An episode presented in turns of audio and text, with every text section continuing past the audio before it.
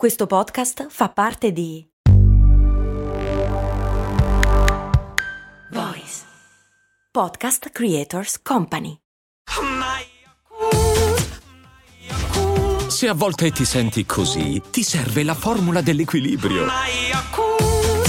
Yakult Balance, 20 miliardi di probiotici LCS più la vitamina D per ossa e muscoli. Il patron Dondi o la patron. Comunque Dondi chiede se la febbre aiuta a eliminare le infezioni, la tachipirina ad esempio non dovrebbe aiutare le infezioni abbassando la febbre?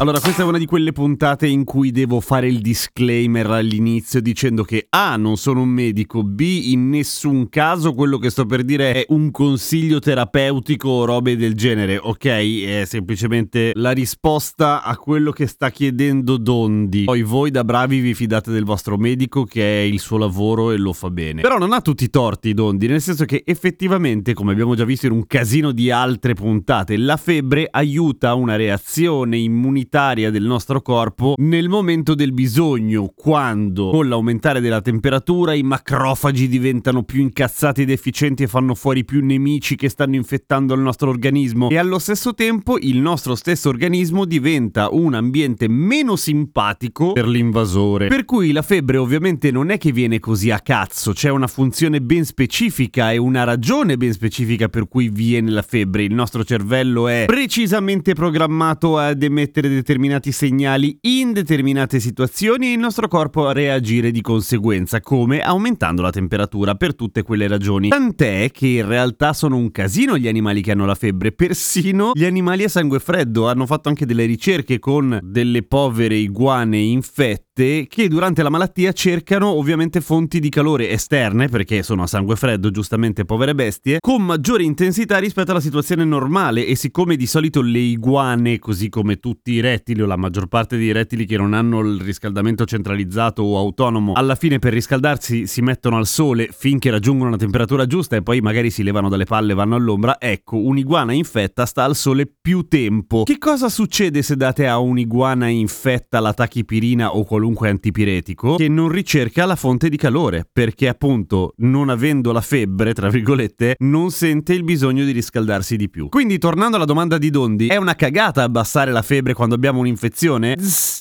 Tecnicamente sì, nel senso che ci sono anche delle ricerche che provano quanto effettivamente un'infezione sia più lunga e più difficile da debellare se abbassiamo la febbre. Ovviamente stiamo parlando di situazioni ampiamente sotto controllo, nel senso che non è che muori di setticemia perché ti sei abbassato la febbre, no, al massimo dura poco di più, al massimo non hai creato la situazione ottimale per debellare il prima possibile quella infezione. E quindi perché i medici prescrivono comunque gli antipiretici? Per perché sono degli assassini? Ovviamente anche questo no. Il parametro più diffuso, leggendo interviste a medici, è che un adulto sano potrebbe tranquillamente non prendere l'antipiretico e forse sarebbe meglio così, ma tendenzialmente lo si dà quando la febbre è accompagnata da altri sintomi, tipo un grosso mal di testa, dolori muscolari, dolore alle ossa e spesso la febbre è effettivamente accompagnata da una serie di altri sintomi per cui alla fine, ma sì, sti cazzi, prenditi la, l'antipiretico e non stare a morire morire. Altre situazioni in cui l'antipiretico ovviamente va preso, ma qua probabilmente